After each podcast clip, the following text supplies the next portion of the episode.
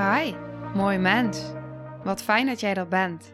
Mijn naam is Sandy en ik geloof in een wereld waarin iedereen zijn liefdevolle zelf mag zijn. In deze podcast praten we openlijk over alle struggles die je tegenkomt op het moment dat je tegen jezelf aanloopt. Vanuit mijn kennis en ervaring deel ik levenslessen en geef ik je inspiratie hoe jij vanuit pijn en angst weer voor liefde en vertrouwen kunt kiezen, zodat jij, dwars door het donker, de weg terug kunt vinden naar het licht in jezelf. Welkom bij de Liefdevolle Strijder Podcast.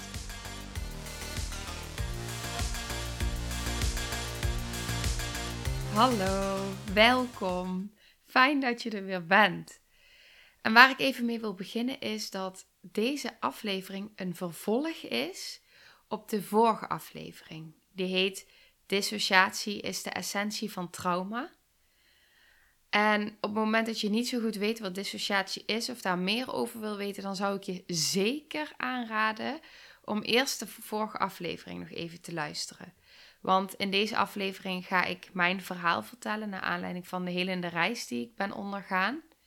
Maar ik verwijs wel terug naar dingen op de vorige aflevering, omdat het eigenlijk één hele aflevering was. Maar ik uiteindelijk heb besloten om hem door de, ja, door de midden te splitsen, zeg maar. En op te delen in twee delen. Omdat ik in het eerste stuk zoveel informatie had verteld. Waarvan ik dacht van. Dat mag je even laten zakken, even laten integreren. Daar wilde ik je even de ruimte voor geven. Uh, en dat benoem ik daar ook in. Dus vandaar dat ik daarvoor heb gekozen. Dus dat wil ik je even aanraden. Goed, dan gaat hij nu verder waar hij gebleven was. En dan komen we dus terug bij mijn helende reis. En ik zal je eerst even uitleggen wat een helende reis nou ongeveer inhoudt. Op het moment dat je een helende reis gaat doen, dan ga je bewegen door alle lagen van je emoties. Dus je doorvoelt alles wat er op dat moment gezien wil worden, gevoeld wil worden. Angst, woede, eenzaamheid, verdriet, Noem het maar op. Als jij die lagen allemaal doorvoelt, dan kom je uiteindelijk bij de bron. En daar is oneindige liefde. Daar voel je je gedragen, daar is het veilig. Dat, dat, dat is de kern. En vanuit daar neem je al die liefde en warmte neem je weer mee terug in die lagen omhoog. En wat je vervolgens gaat doen, is je gaat een kampvuursessie doen. En soms loopt dit allemaal uh, door elkaar. Het, het, wisselt maar net aan wat er op die moment bij die persoon, zeg maar, zichtbaar wordt. Soms begin je al eerst bij het kampvuur en ga je dan weer verder met die lagen omhoog. Dat is net wat er op dat moment mag ontstaan.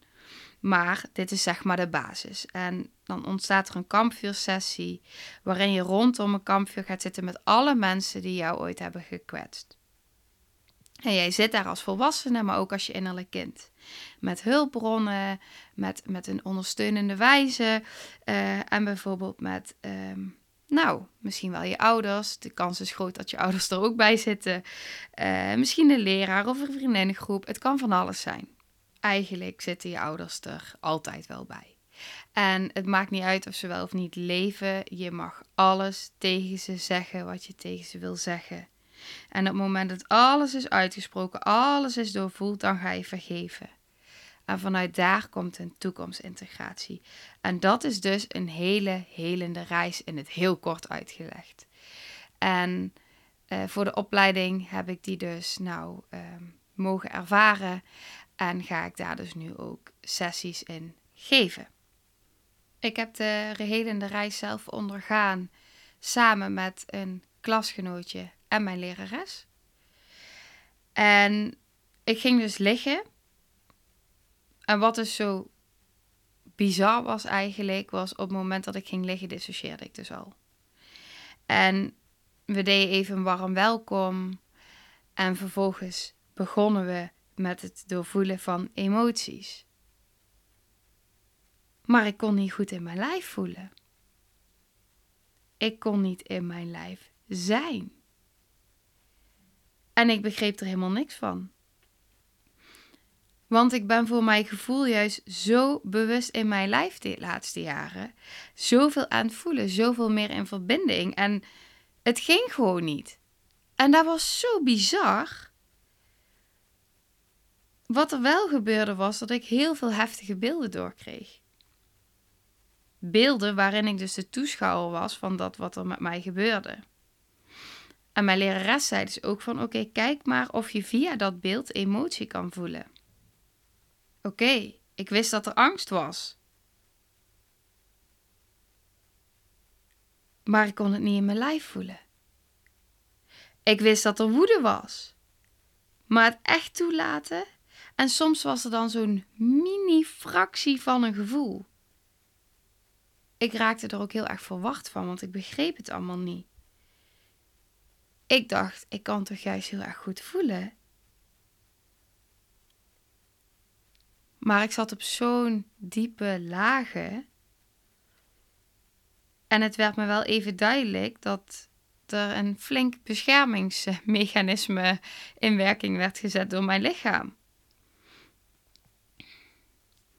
Dus dan kwam er wel heel even een gevoel van boosheid en dan probeerde ik het groter te maken, maar dan ineens leek het weer te vervliegen. En de beelden die ik had, die ik ervaarde, die, die waren gewoon niet te doen.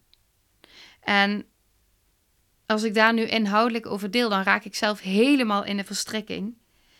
Ik heb het wel in mijn verslag gedaan, deels, omdat ik weet dat het helpt. Maar het voelt zo kwetsbaar. En in mij is een stem die zegt dat het gewoon niet mag. En ik wil ook niet over mijn eigen grens gaan hierin. Want ik denk dat alles wat ik nu al deel al best wel kwetsbaar is. Wat ik heel fijn vond, wat mijn lerares achteraf tegen me zei, was: Je doorvoelt de pijn. En het is oké als je niet altijd in je lichaam zelf kan voelen. Maar het weten of het zien van de beelden en daar een mini-fractie, een seconde, ja, een mini-fractie een gevoel bij krijgen. Of die patronen gaan zien, dat is al een helende beweging. En als je het dan hebt over die patronen. Oh, poeh. Ja, die werden me toch wel even zichtbaar. Ik kon niet, ik wilde niet falen, ik wil het goed doen, ik wilde sociaal wenselijk gedrag vertonen. Of dat, dat wilde ik niet, dat gebeurde gewoon. Ik voelde schaamte en iedere keer als ik dan iets sociaal wenselijk zei, dan zei mijn lerares, ik voel het niet, een sociaal wenselijk antwoord. En dat was zo confronterend, echt zo confronterend, maar zo ontzettend verhelderend, want achteraf gaf dat juist de meeste inzichten. En ik was, zoals ik al zei, in het begin helemaal verward. Maar later kwamen er wel allemaal downloads binnenstromen. En daar ga ik dadelijk dieper op in. Het lukte dus niet om in mijn lichaam al die emoties te doorvoelen. En door al die lagen heen te bewegen. En daarom begonnen we met het kampvuurproces. De intentie is een veilig kampvuur. En wat er eigenlijk gebeurde op het moment dat ik aan het kampvuur zat, was dat ik overweldigend werd. Ik wilde, ik wilde zo ontzettend graag die kleine Sandy, dat kleine meisje, haar stem teruggeven. Maar het lukte niet. En ik werd me zo pijnlijk bewust van de enorme oorlog in mezelf die ik aan het voeren was.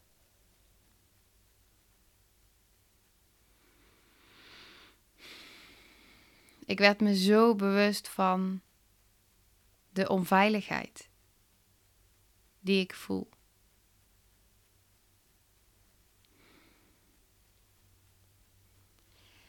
Ik besefte hoe uitputtend het is om al die diepe gevoelens maar te verbergen. Ik voelde hoeveel spanning mijn lijf vasthoudt, omdat er altijd gevaar op de loer ligt. Ik voelde hoe de stresshormonen door mijn hele lijf heen gierden. Ik begon te zweten. Kreeg pijn overal. En ik besef nu ook achteraf, want het, het is de intentie bij een kampvuur dat je jezelf gaat uitspreken. Maar alleen al erkennen wat er is gebeurd, is zo intens heftig. Je hoort het ook in mijn eerste aflevering. Ik zeg wel enigszins kort wat dingen, maar wel zo dat ik het veilig genoeg kan uitspreken.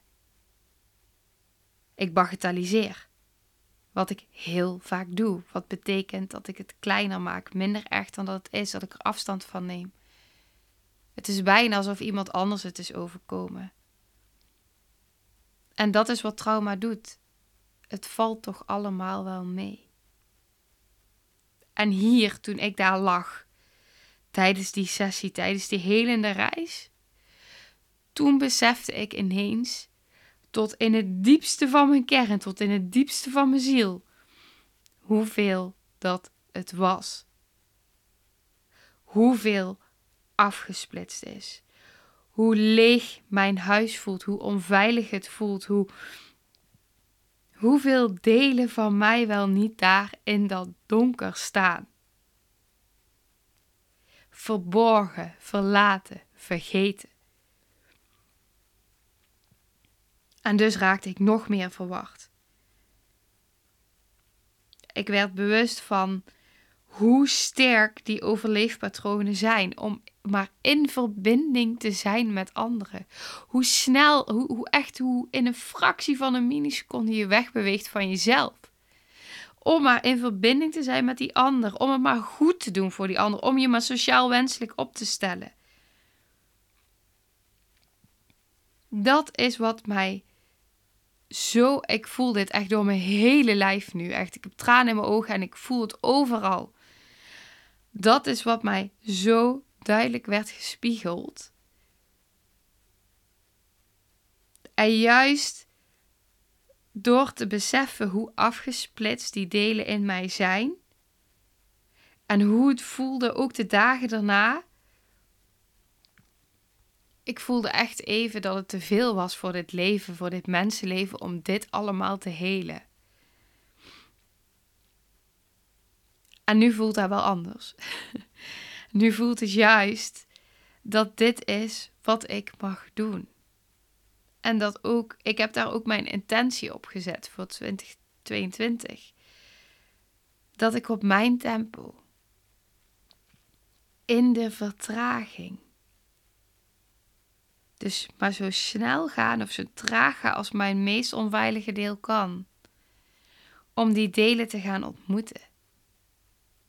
Die daar nog steeds in het donker verstijfd staan. Om ze te ontvangen, te omarmen. Om stapje voor stapje richting die kamers te lopen. En heel voorzichtig die deur open te doen.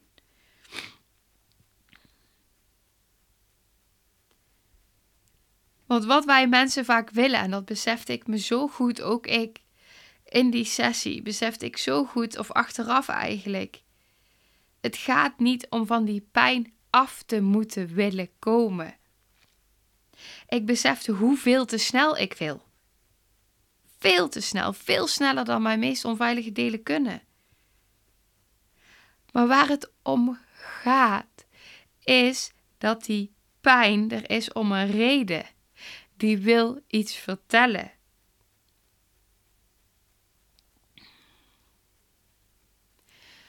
Ik wil zo graag dat kleine meisje weer een stem geven. En misschien herken jij je hier wel in. Misschien stop je er ook weg, of hem.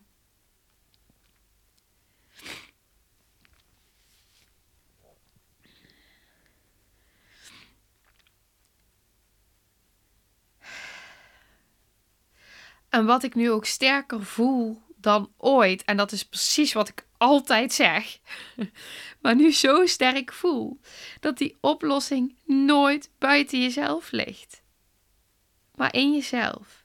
En ik heb het hele jaar nodig gehad om te beseffen dat het niet gaat om van dingen af te willen komen, maar dat het gaat om in jezelf te ontdekken en te mogen integreren. En ik stel me nu echt gigantisch kwetsbaar op. En ik deel dit in al mijn openheid.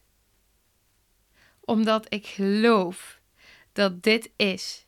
Dit, dit waar ik doorheen ga, dit proces is wat je als therapeut hoort te doen. Je bent je eigen instrument. En hoe belangrijk is het dan dat je zelf ook op reis gaat in jezelf? Je leest alleen het proces van de ander als je in verbinding bent met jezelf. En je kan maar zo ver gaan met iemand als je zelf bent geweest. En dit, precies dit, dit hoort bij het leven. Dit hoort bij het werk wat ik wil doen, wat ik doe. Je eigen donker aankijken. Want hoe kan ik in godsnaam iemand anders helpen om ergens doorheen te bewegen als ik het zelf niet doe? En ik deel dit, juist die ervaring, juist mijn reis, omdat ik geloof dat het jou misschien ook weer bepaalde inzichten kan geven of, of bewustwording, verheldering. Want ik weet hoe moeilijk het is om die deur te openen. En daarom deel ik ook dit, dit proces. Maar juist doordat ik in proces ben en blijf, kan ik jou nu met deze podcast meenemen in dat waar ik doorheen ga.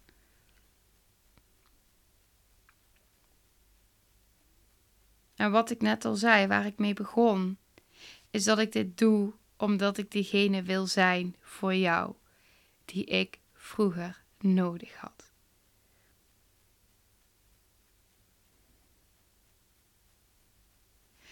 En het voelt echt heel kwetsbaar. En dat blijf ik zeggen, want het voelt ook gewoon echt zo. En ik blijf het ook gewoon delen.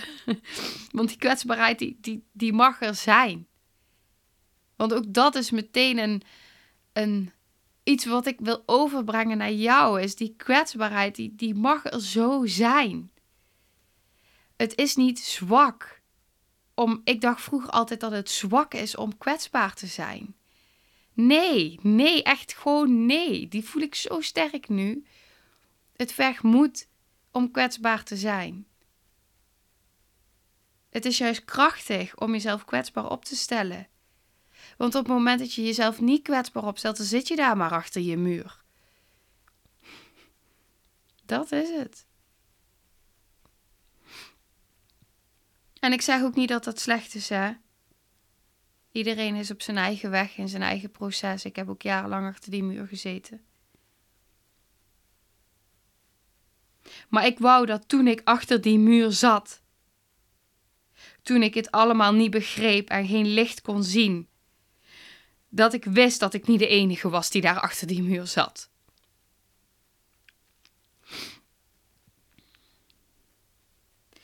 En misschien lukt het nog niet om mijn innerlijke kind een stem te geven. Maar het lukt wel om mijzelf een stem te geven. En dat is wat ik doe bij deze. En dat is ook niet altijd zo geweest. Nou, genoeg gehuild.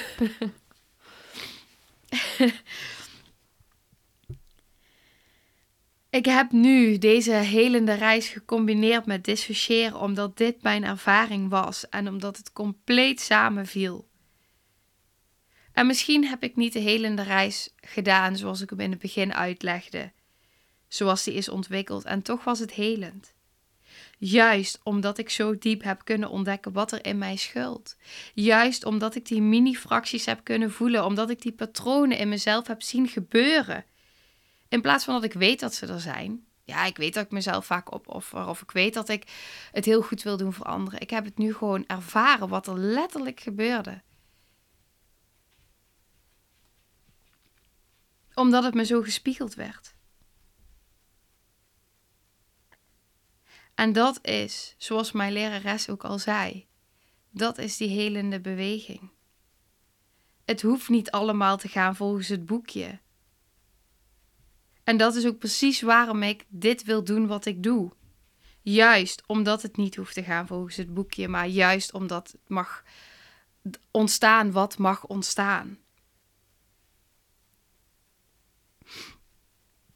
Ik ben, ondanks dat ik hem niet volgens dat boekje heb gedaan. En ik weet hoe, hoe helend de helende reis is. Als je hem helemaal doorloopt, echt. Het is zo'n krachtige, bijzondere tool. Maar toch ben ik bij de kern gekomen, in mezelf. Want die reis die werkt niet alleen op dat moment, het werkt nog door en door en door. En daar ben ik echt super, super dankbaar voor.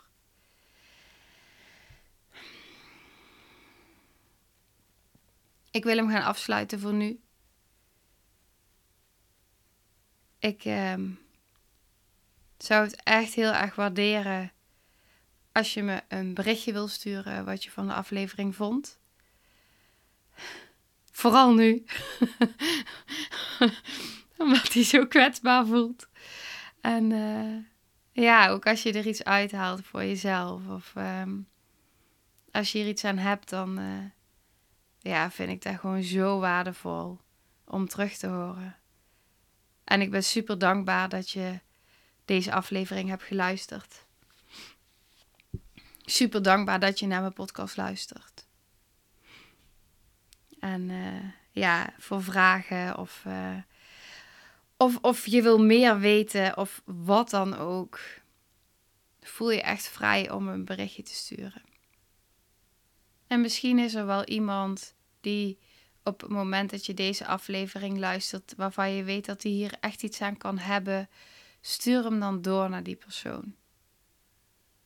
Nou, nogmaals dank je wel en in liefde wil ik deze aflevering afsluiten.